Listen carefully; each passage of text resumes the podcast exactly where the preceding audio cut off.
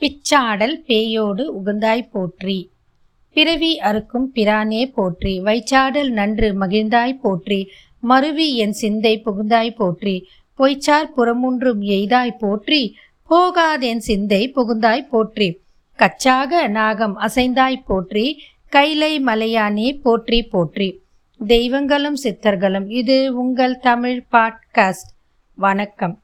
இன்னைக்கு நம்ம திருத்தலங்கள் வரிசையில் ஒரு சிவன் ஆலயத்தை பற்றி தான் பார்க்க போகிறோம் இந்த சிவா ஆலயம் எங்கே இருக்குன்னு பார்த்தீங்கன்னா புதுச்சேரி மாநிலத்தில் ரொம்ப கம்பீரமாக அழகாக வீட்டில் இருக்கிற ஒரு சிவன் ஆலயம். மிகவும் பழமையான சிவன் ஆலயம். ஒரு அற்புதமான சிவன் ஆலயம்.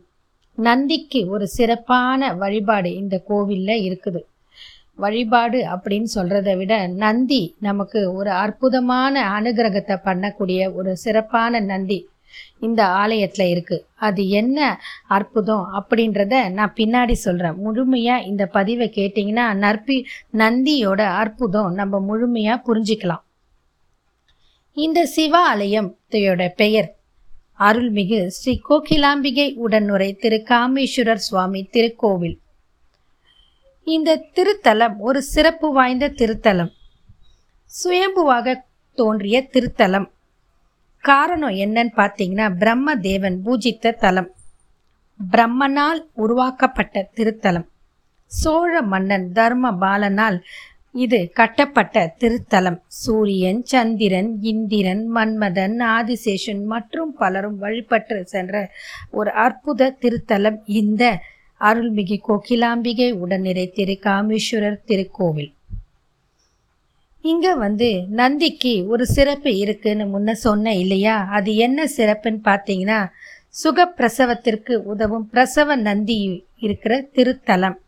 அது எப்படி உதவும் அப்படின்றத பின்னாடி சொல்கிறேன் இந்த கோவிலில் இன்னொரு சிறப்பு என்னன்னா பங்குனி மாதம் சூரியன் நேரடியாக வந்து ஈஸ்வரனை வழிபட்டுட்டு போகும். அப்படி ஒரு சிறப்பு இங்கே ஈஸ்வரனுக்கு சூரியன் மூலமாக இருக்குது. இந்த கோவிலோட வரலாறு நம்மளுக்கு எப்படி கிடைச்சிதுன்னா வில்லை புராணம் அப்படின்ற ஒரு புராணம் மூலமாக இந்த கோவிலோட தல புராணம் நமக்கு கிடைச்சிது. இந்த கோவிலில் வந்து மா வைகாசி மாதம் பிரம்ம உற்சவம் நடக்கும். அப்போது இந்த கோவிலுக்கு பெரிய பெரிய தலைவர்கள் பழைய தலைவர்கள் மட்டும் இல்லை இப்போ இருக்கிற தலைவர்கள் இன்னும் வருங்காலம் தலைவர்களும் வந்து செல்வார்கள். ஒவ்வொரு ஆண்டும் அப்படி ஒரு சிறப்பு இந்த கோவிலுக்கு உண்டு. இந்த கோவில் வந்து பிரெஞ்சு ஆட்சியில் கண்காணிப்பு கோபுரமாக விளங்கியது. அப்படிப்பட்ட ஒரு ராஜ கோபுரம் கம்பீரமாக இருக்கக்கூடிய ஒரு சிவன் ஆலயம். ஒரு கண்காணிப்பு கோபுரமாக இருந்ததுன்னா அது எப்பேற்பட்ட ஒரு அற்புதமான கோவில் எப்பேற்பட்ட ஒசரமான ராஜ கோபுரம் அப்படின்னு நம்ம புரிஞ்சுக்கணும். புதுவை மாநிலத்தின் பெரிய கோவில் அப்படின்னு சொல்லலாம். அப்படி ஒரு வரலாற்று சிறப்புமிக்க திருத்து கோவில் இது. இந்த திருக்கோவில் எங்கே இருக்குன்னா புதுச்சேரி வில்லியனூரில் இருக்குது. வில்லியனூர் திருக்காமேஸ்வரர் திருக்கோவில் அப்படின்னு இதை சொல்லுவாங்க. இதுக்கு இன்னொரு புராண கதையும் இருக்குது. இந்த புராண செய்தி நம்ம எல்லாருக்கும் இப்போ எப்படி கிடச்சிதுன்னு பார்த்தீங்கன்னா வீர ராகவ கவி அப்படின்னு ஒருத்தர் இருந்தார். அவர் வந்து ஒரு புராண க எழுதினார். அந்த புராணத்தின் பெயர் வில்லை புராணம். அந்த புராணத்தில் இந்த க கோவிலோட தனி பகுதி எழுதியிருக்கிறாரு. அதில் வந்து இந்த கதையை எழுதியிருக்கிறார். அது என்ன கதைன்னா சோழவள நாட்டை சேர்ந்த கமலாபுரி அப்படின்னு ஒரு நகரம் இருந்தது. அந்த நகரத்தில் தர்மபாலன் அப்படின்ற ஒரு மன்னன் ஆண்டு வந்தான். அவன் முற்பிறவியில் செய்த பாவத்தின் காரணமாக இப்பிறவியில் நோய் வந்து அவனை தாக்கியது. இப்பிறவியில் சிறந்த மன்னனாகவும் சிறப்பான ஆட்சியாளராகவும் இருந்தாலும் முற்பிறவியின் வினைப்பயன் இப்பிறவியில் கண்டான். வினைப்பயன் வியாதி அப்படின்னு சொல்லுவாங்க. அந்த வியாதி என்னன்னு பார்த்தீங்கன்னா கொடுமையான வியாதி வெண்குஷ்ட நோய் தாக்கியது. இதன் காரணமாக மன்னன் மிகவும் வருந்தி நொந்து போய் இருந்தார். பல விதமான வைத்தியங்களும் பார்த்து அவர் வியாதி தீரவில்லை. இப்படி இருக்கும்போது மன்னனிடம் புண்ணிய கீர்த்தி அப்படின்ற ஒரு அந்தனர் வந்தார். மன்னனின் வியாதியை கேள்விப்பட்டுதான் அவர் மன்னனுக்கு தக்க ஆலோசனை சொல்ல வந்தார். அவர் என்ன ஆலோசனை சொன்னார்னா தொண்டைவள நாட்டில் வில்வவனம் அப்படின்ற பெயர்ல ஒரு கோவில் இருக்கு. ஒரு அந்த வில்வவனத்தில் ஒரு கோவில் இருக்குது. அந்த கோவில் வந்து பிரம்மனால் பூஜிக்கப்பட்ட அருள்மிகு திருக்காமேஸ்வரர் திருக்கோவில். அங்கு சென்று பிரம்ம தீர்த்தத்தில் மூழ்கி இறைவனை வழிபட சொன்னார். அந்த அந்தனர் புண்ணிய கீசர் புண்ணிய கீர்த்தி இந்த புண்ணிய கீர்த்தி சொன்னதை கேட்டுக்கிட்டு மன்னரும் அப்பாடியே செய்தார். மன்னர் உடனே வில்வவனத்துக்கு போனார். வில்வவனம் போன மன்னர் தர்மபாலன் அவங்க சொன்ன மாதிரியே செஞ்சார். கொஞ்சம் கொஞ்சமாக பிரம்ம தீர்த்தத்தில் மூழ்கி எழுந்து ஆலயத்தை வலம் வந்து பூஜை பண்ணி இப்படி இருக்கும்போது நாளடைவில் அவருடைய நோய் முற்றிலும் நீங்கியது.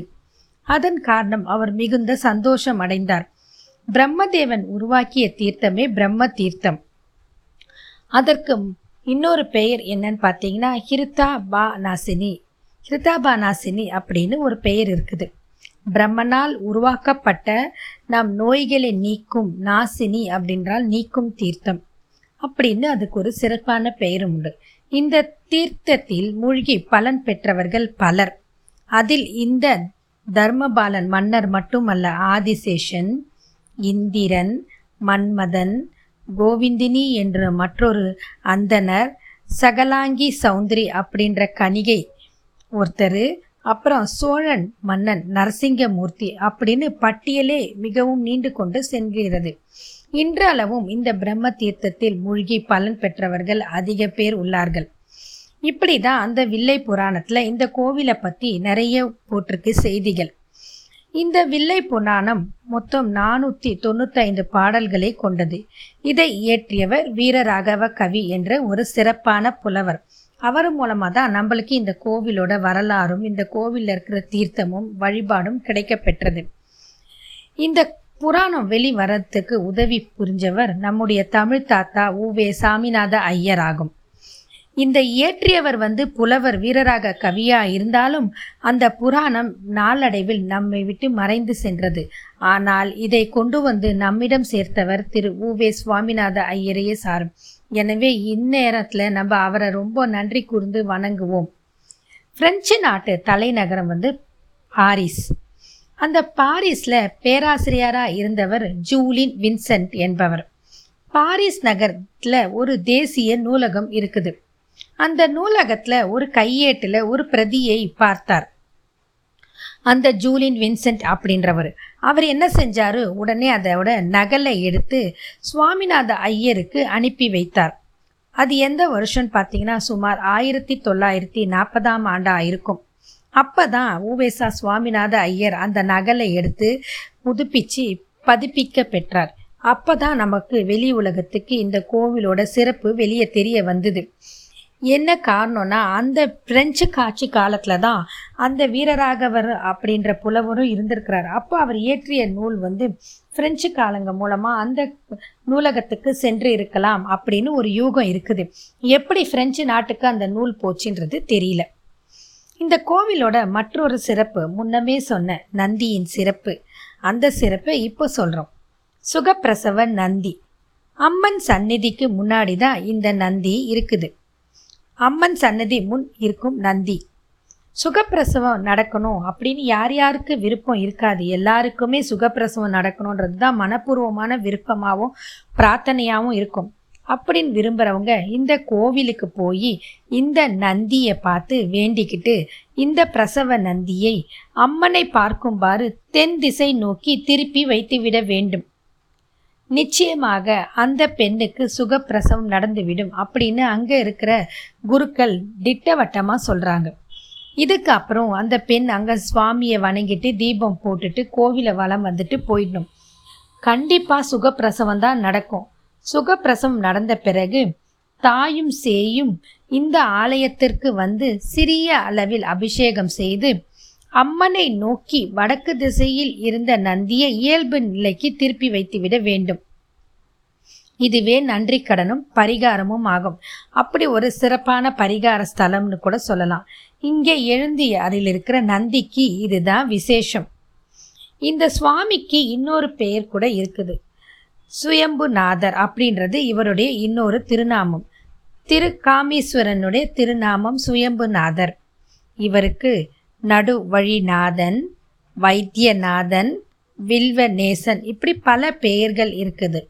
வைத்தியநாதன் காரணம் இவர் வைத்தியம் பண்ணக்கூடியவர்.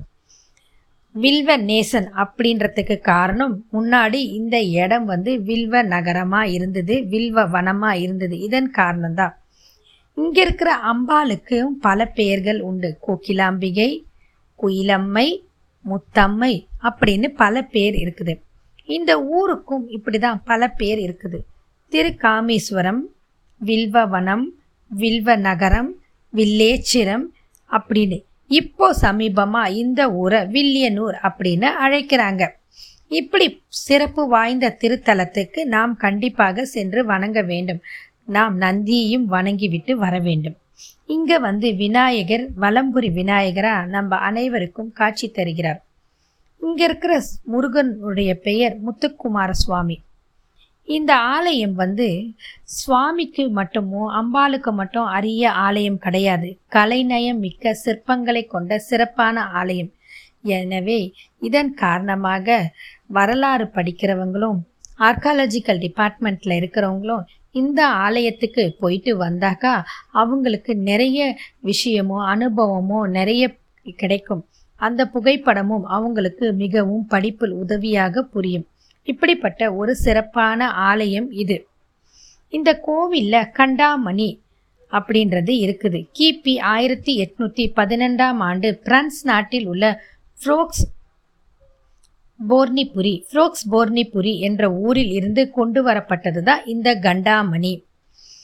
இந்த கண்டாமணி அந்த வருஷத்துலேருந்து இன்றளவும் கோவிலில் அழகாக வீட்டிலிருந்து கணீர் கணீர் என்ற ஓசையுடன் இருக்கிறது. இங்கே வந்து இன்னொரு சிறப்பு அம்சம்.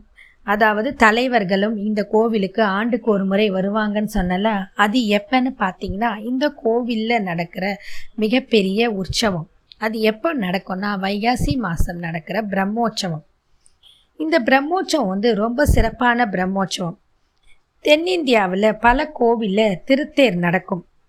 அப்படி திருத்தேரில் இந்த கோவிலில் நடக்கிற திருத்தேரும் ரொம்ப பிரசித்தி பெற்ற திருத்தேர் உற்சவம்.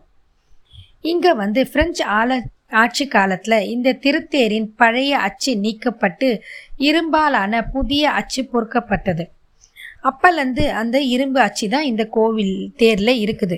முன்னாடி மரத்தால் இருந்த அச்சு முறிஞ்சதுனால பிரெஞ்சு ஆட்சிக்காரர்கள் இந்த ஆலயத்தின் மீது நம்பிக்கை வைத்து இறைவன் மீது பாசம் கொண்டு பழைய அச்சியை நீக்கி புதிய அச்சு இரும்பாலான அச்சை பொறுத்தாங்க இதில் இருந்தே இங்கே இருக்கிற ஈஸ்வரனுடைய மகிமையை நாம் புரிஞ்சுக்கணும்.